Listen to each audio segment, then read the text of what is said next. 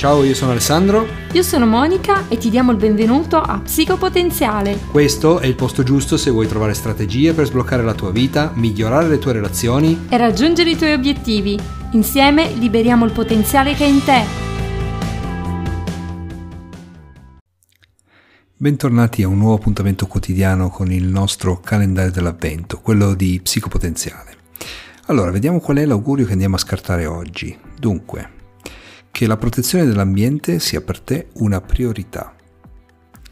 L'ambiente è sempre un argomento piuttosto spinoso e come tutte le aree di grande impatto e coinvolgimento sociale ovviamente merita un'attenzione particolare.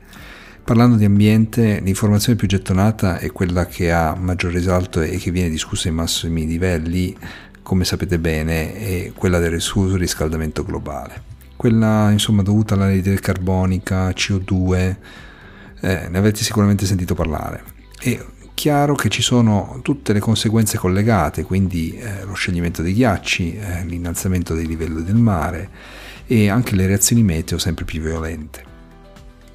Purtroppo le informazioni che circolano eh, non sono molto incoraggianti e qui si sono creati due grandi schieramenti. Da una parte ci sono i sostenitori degli scenari catastrofici e distruttivi, dall'altra parte invece coloro che identificano queste modificazioni ambientali come un normale comportamento durante l'arco dei millenni a cui la Terra è stata sottoposta e chiaramente sta vivendo in questo periodo. Quale sia la verità non lo sappiamo. Ciò che però è chiaro è che in un ambiente surriscaldato le difficoltà per l'uomo sono significativamente maggiori. È evidente che le trasformazioni in atto spingono intere popolazioni a lottare per la sopravvivenza. Mm, Medio Oriente, zone sahariane o comunque di grandi deserti. Ma questo è solo la punta dell'iceberg, è un iceberg che tra l'altro si sta sciogliendo. Ciò che non viene abbastanza discusso eh, dal mio punto di vista è la produzione dei rifiuti e il loro smaltimento e l'uso più consapevole delle risorse. Infatti per tutti quelli che mi stanno ascoltando, credo la maggioranza, eh, credo che sia scontato avere l'acqua quando si apre un rubinetto e non ci si faccia grossi problemi a lasciarla scorrere anche più del necessario. Se si vive in Africa la prospettiva assolutamente cambia. Mi ricordo il mio breve intervento umanitario in Burkina Faso. Mm, mi ricordo molto bene che non era così scontato potersi lavare o bere e se trovare l'acqua a, a quei tempi bastava scavare pozzi a 4-5 metri di profondità, oggi bisogna scavare addirittura 12 o 13 metri di profondità.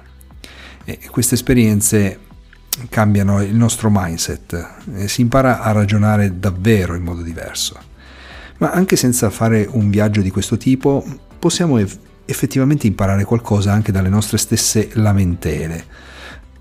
Quando c'è il caldo torrido che ci avvolge sempre più spesso, quando ci sono le piogge torrenziali, i periodi di secca, tutte le volte anche che pronunciamo quella fantastica frase non ci sono più le mezze stagioni.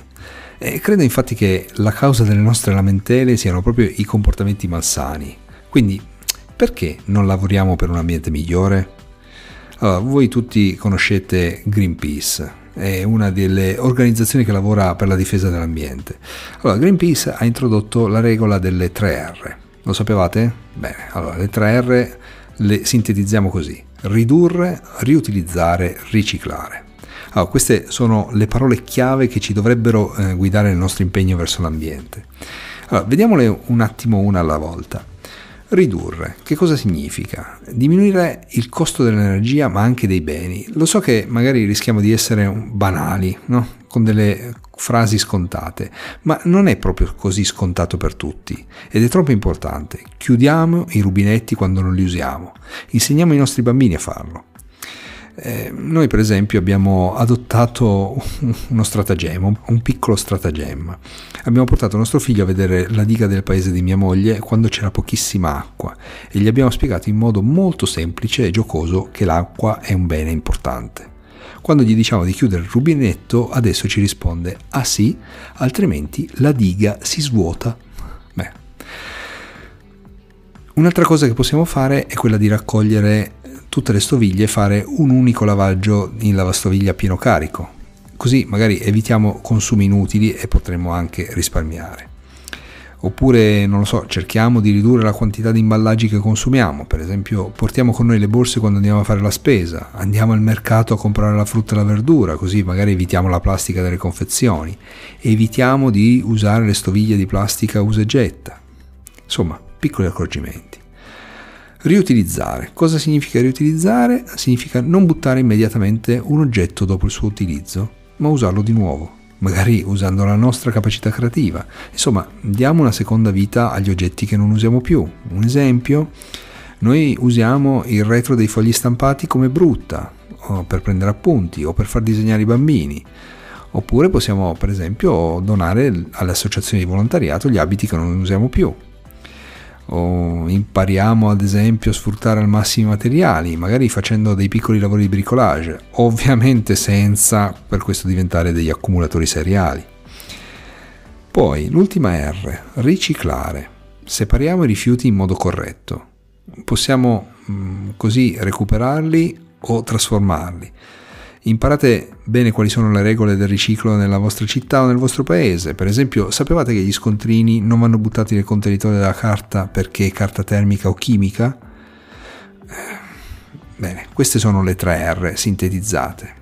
Purtroppo questa è un'era strana. La, la, direzione è quella del consumismo sfrenato, del tutto e subito, dell'usa e getta, e tanto quasi mi costa meno comprare un paio di scarpe nuove che farle risuolare abbiamo veramente perso il senso della misura. Addirittura troviamo i kiwi nelle confezioni singole, con tanto di vassoietto e cellophane. E poi ci arrabbiamo per un centesimo di costo del sacchetto della frutta e verdura che potrà anche arricchire qualche produttore, ma almeno elimina i sacchetti di plastica. Quindi, quale sarà la vostra prossima mossa per fare la differenza? Qual è il più piccolo gesto che si può mettere in atto da subito per cambiare le cose? Bene, fatemelo sapere nei commenti e ricordate che non stiamo parlando di chi si arricchisce inquinando o sulle spalle della crociata ambientale di turno o delle scelte politiche sconsiderate, stiamo parlando invece di una sana consapevolezza dell'impatto di un nostro gesto sull'ecosistema. Bene, grazie di essere stati ancora con noi, ci sentiamo domani, sempre puntuali su Psicopotenziale.